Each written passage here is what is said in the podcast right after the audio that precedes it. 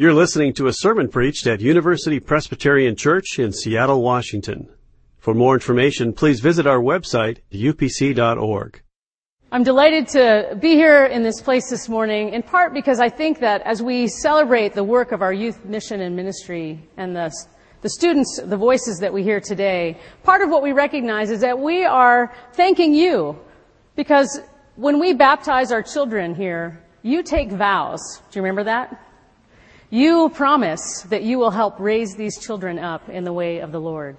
And it's fun to see just how exciting their lives become as you do. So this is a, a great way to celebrate not just our students, but those who lead them. And as uh, a teacher of mine once said, um, said, you know, when you come to Scripture, when you study Scripture, the best it's best really compared to reading uh, maybe something that somebody wrote on a frosted window. It's not hard to imagine with the weather that we've had lately. Said from a distance you see the words, but as you get closer you see through the words into the home, into to the hand of the one that wrote those words. Well, God invites us this morning to lose ourselves into the scripture in order to be found, to get closer, to see through it and see the God who loves us and will open our eyes. So as we look at the scripture this morning, I'm going to ask you to do something maybe a little different. I want you to read with your mind's eye. I'll read the passage out loud, but I invite you to listen to it and imagine that you're a director. What would the movie look like? How would you see it? What do you see and what do you notice? the word of the Lord from Mark chapter 8. They came to Bethsaida. Some people brought a blind man to him and begged him to touch him. He took the blind man by the hand and led him out of the village. And when he had put saliva on his eyes and laid his hands on him, he asked him, Can you see anything? And the man looked up and said, I can see people, but they look like trees walking. Then Jesus laid his hands on his eyes again, and he looked intently, and his sight was restored and he saw everything clearly. Then he sent him away to his home, saying, Do not even go into the village. And Jesus went on with his disciples to the villages of Caesarea Philippi. And on the way, he asked his disciples, Who do people say that I am? And they answered, John the Baptist, and others Elijah, and still others one of the prophets. And he asked them, But who do you say that I am? And Peter answered him, you are the Messiah. And he sternly ordered them not to tell anyone about him. Then he began to teach them that the Son of Man must undergo great suffering and be rejected by the elders, the chief priests, and the scribes, and be killed, and after three days rise again. He said all this quite openly. And Peter took him aside and began to rebuke him. But turning and looking at his disciples, he rebuked Peter and said, Get behind me, Satan, for you are setting your mind not on divine things, but on human things. He called the crowd with his disciples and said to them, If any want to become my followers, let them deny themselves, take up their cross and follow me. For those who want to save their life will lose it, and those who lose their life for my sake and for the sake of the gospel will save it. For what will it profit them to gain the whole world and forfeit their life? Indeed, what can they give in return for their life? Those who are ashamed of me and my words in this adulterous and sinful generation, of them the Son of Man will also be ashamed when he comes in the glory of his Father with the holy angels. This is the word of the Lord. Thanks. Now, I was always taught to approach scripture honestly, to ask questions that maybe the text raises but doesn't necessarily answer, because it helps us to see. So here's what I came up with as I prepared this morning. It might give you a little window into how I think, which could be a very scary thing. First, why would Mark put such a risky story in his gospel? Jesus is so powerful, right? If he's so powerful, how come he can't heal this guy the first time? Two, why spit? Three, why include the next story? If you're writing a case for Christianity, do you really want to include the rock on which the church is built getting top billing as Satan? Four, what does deconstruction of my life have to do with living? Now these are tough questions and I bet you have some of your own. So let's move closer to the words and look at what these two stories might be saying to us about ourselves, about each other, and the God who loves us. The flow of the life of faith is always of movement from blindness to sight. In fact, sight is the central metaphor of faith in Mark's gospel. So for all intents and purposes, these two stories are parallel stories of how Jesus works with those who can't see. The first because of physical limitations that needed to be overcome, and the second because of spiritual limitations that need to be overcome. And as we look at our Peter, our bold, sometimes slow everyman of those who follow Jesus, we're also invited to see ourselves more clearly too. So let's start with um, blind man number one. The story of the blind man in Mark is unique in that it's the only st- story where Jesus' healing efforts don't work the first time. They don't do the trick. They're not quite enough. Did Jesus make a rookie healer mistake? Or is there something more here? After one attempt, the man sees, but things are fuzzy, they're blurry, they're upside down. One more touch, and he can see clearly. That seems easy enough, if you're God. One blind man down, one to go. So now let's turn our attention to Peter, or Rocky, as Jesus has nicknamed him. By the time we get to this place in the story, he's been following Jesus for well over a year. And in the many months that he's been following, he's been seeing some amazing things. He's been touched through Jesus' teaching and his preaching, through his friendship and the community of this crazy band of people called the disciples. He's also experienced awakening and growth as he's watched Jesus heal others and as he and the disciples have been invited to become healers. Now, at this point, Jesus asked Peter essentially the same question he asked participant number one. What do you see? What can you see? And Jesus says, You're the Messiah. And we want to go, Score! Go, Peter! Now, a few things to keep in mind. By the time Jesus comes on the scene, the term Messiah has evolved.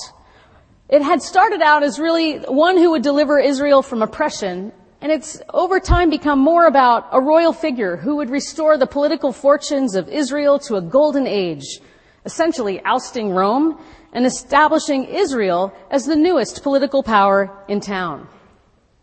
To be fair, Messiah is a super genuinely loaded term.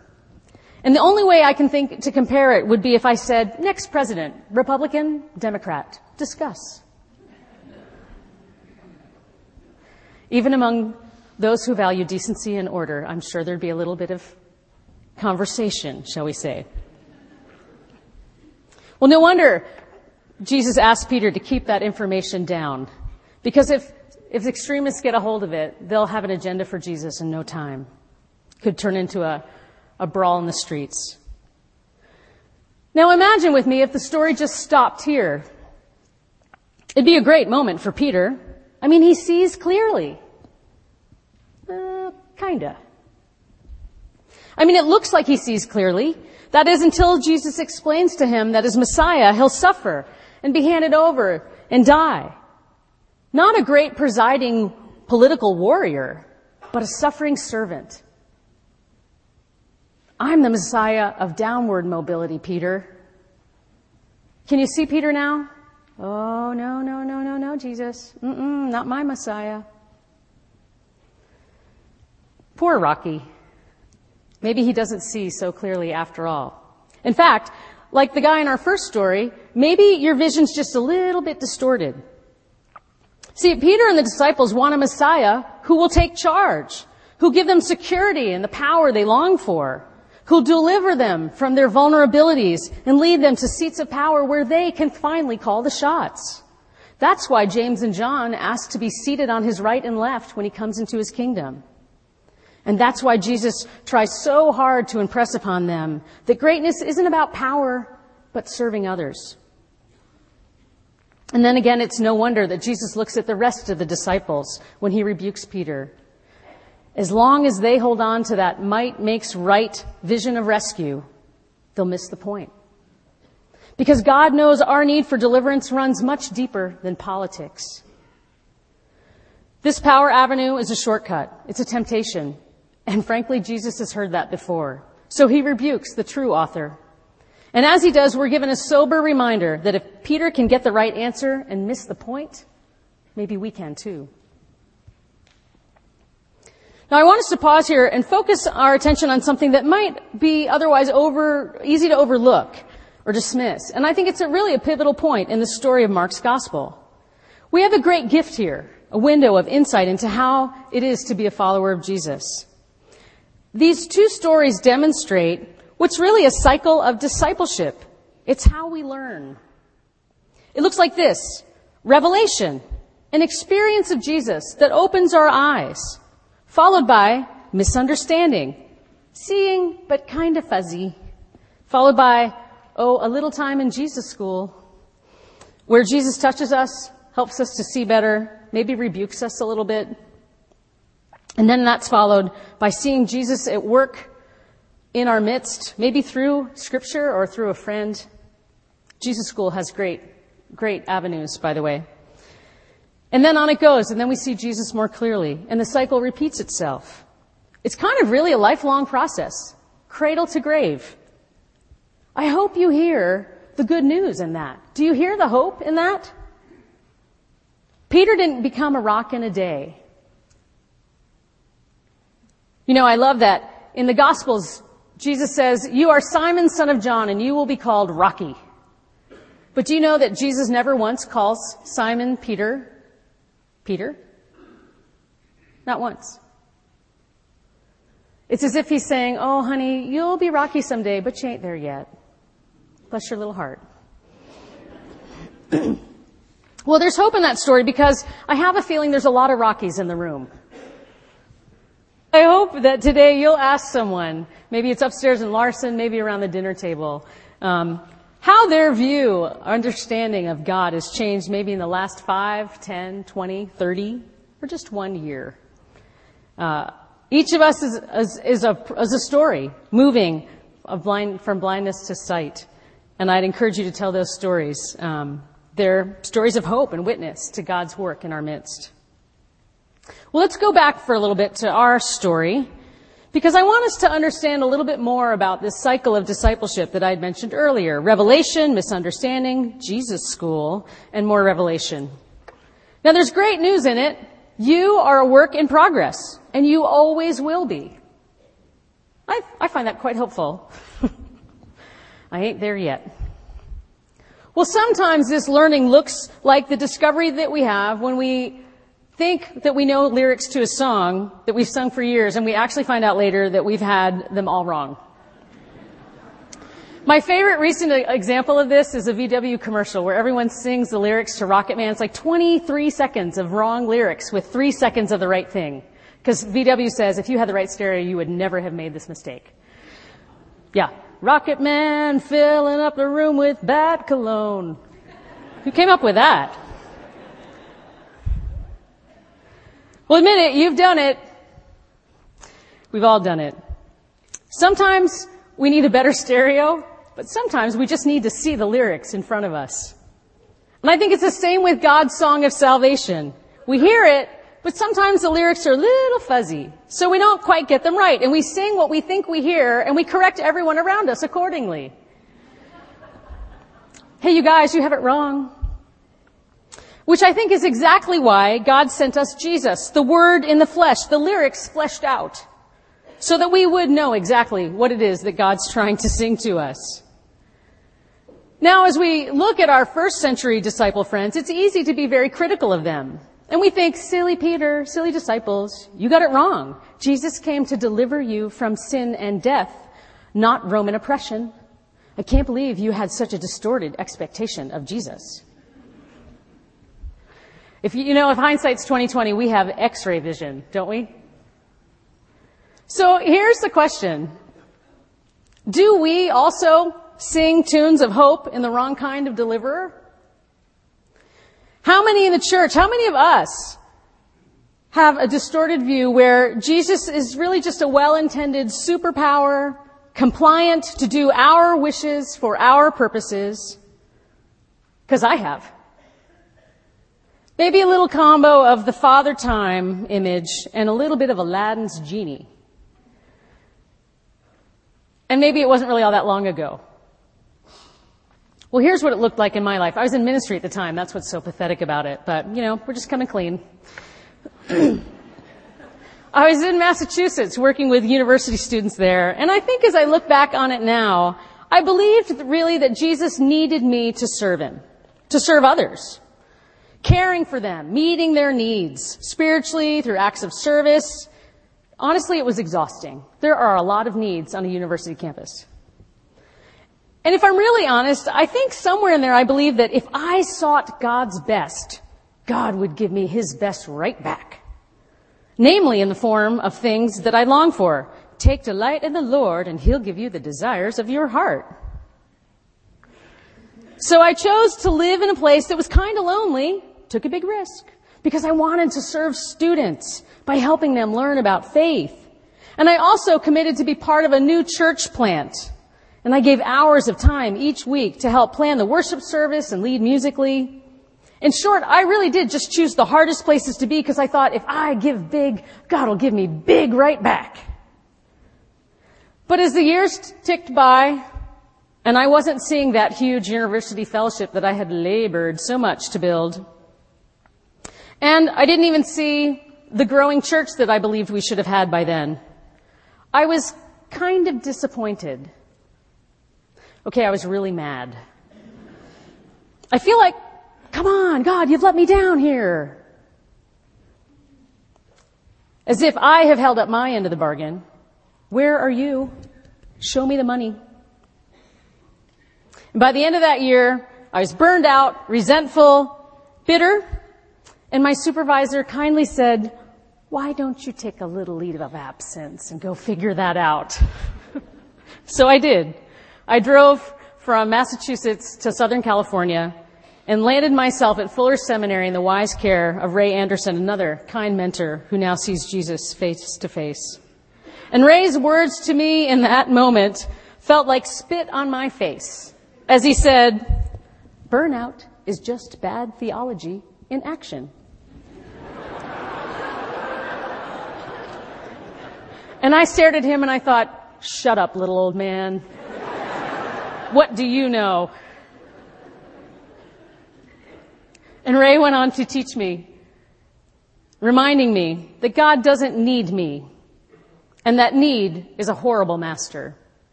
That God asks us to serve Him, not need, because God won't give us more to do than is good for us. Ray also taught me that we're called into ministry and service as followers of Jesus because that's the place where God heals us from our self-reliance, our self-importance, from thinking that the God uh, who created the universe with a word somehow needs my help to get things going and get them done. Oh, delight yourself in the Lord and he'll give you more of his own self. God's not a cosmic vending machine. I returned to my work there for two more years, a kinder, wiser, gentler, more patient human being than I was when I left. But more importantly, a follower of Jesus who had a clearer picture of who it was that I was following. Not a God that needed to be impressed, but a God who loved me and gave me ministry as a gift for my healing. Now that's one distorted vision of God, and I bet I'm not the only one who's had that particular vending machine fuzzy image. But sadly, that's only one lesser Messiah that I've believed in that can that would deliver me in God's name. So I'm going to give you some lyrics here and see if I can just get anyone else in the hot seat. Do you recognize this?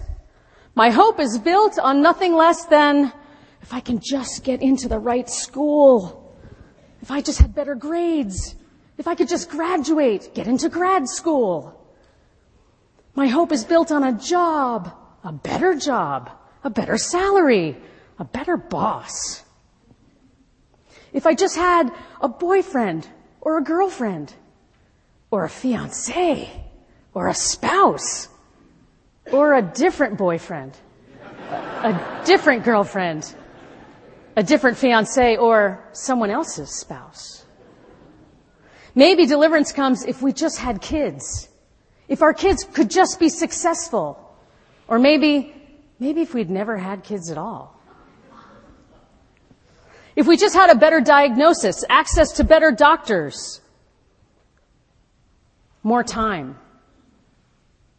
You know, as we discuss conversations around Sundays at UPC, let me tell you what I hear around here. Our hope at UPC seems to be built on whether, if we have hymns, more hymns, a few more guitar songs, maybe if we had a more conservative denomination, less organ, a more conservative theology, contemporary service in the morning, insert your want here, a different preacher, a shorter sermon.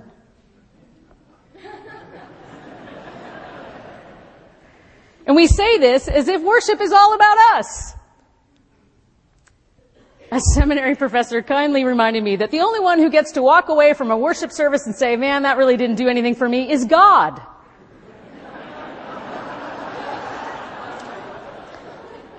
but I digress. Name an American who is not tempted to buy into deliverance by these lesser messiahs. If I were prettier, younger, smarter, funnier, more muscular, thinner, had more hair, less hair, wasn't going gray, had a nicer car, a better sex life, a better retirement account, a different insurance company. If my political party was in office, if I had stronger medication, the latest iPhone, a better wireless plan, or a better stereo system. Whatever. Okay, if I haven't, if I haven't touched on anything for you, you're just lying.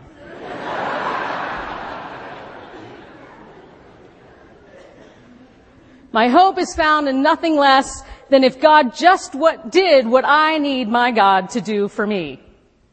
Isn't that kind of the way we hear that song sometimes?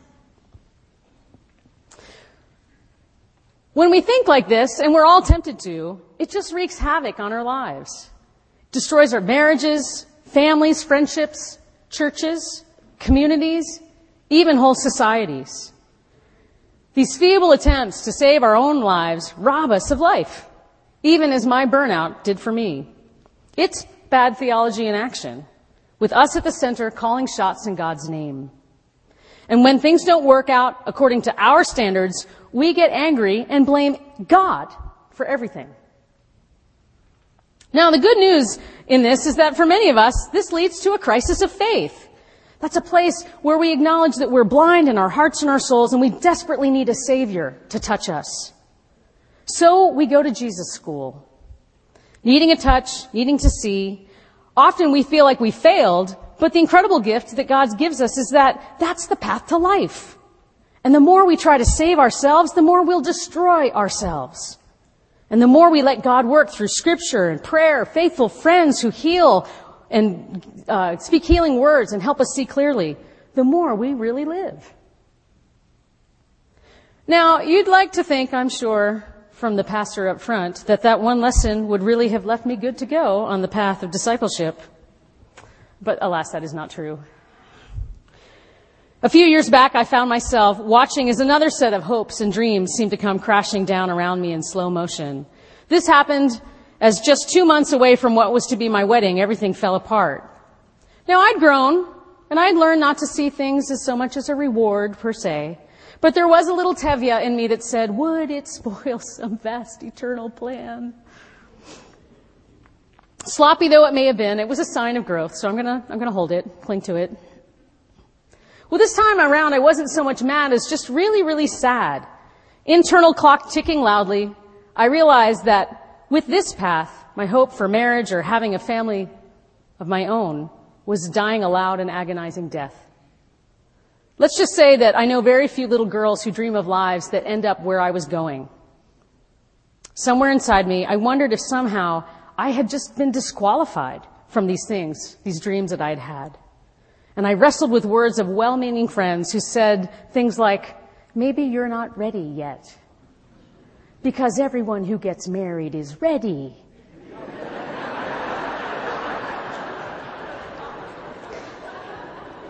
Maybe there's an area of unconfessed sin in your life because everyone who stands at the altar is shiny bright new. Nah, wasn't buying it. So I did what every rational woman would do in my position. I found my most in shape and introverted friend and I talked her into a long hike with me, a very long hike across a country, England.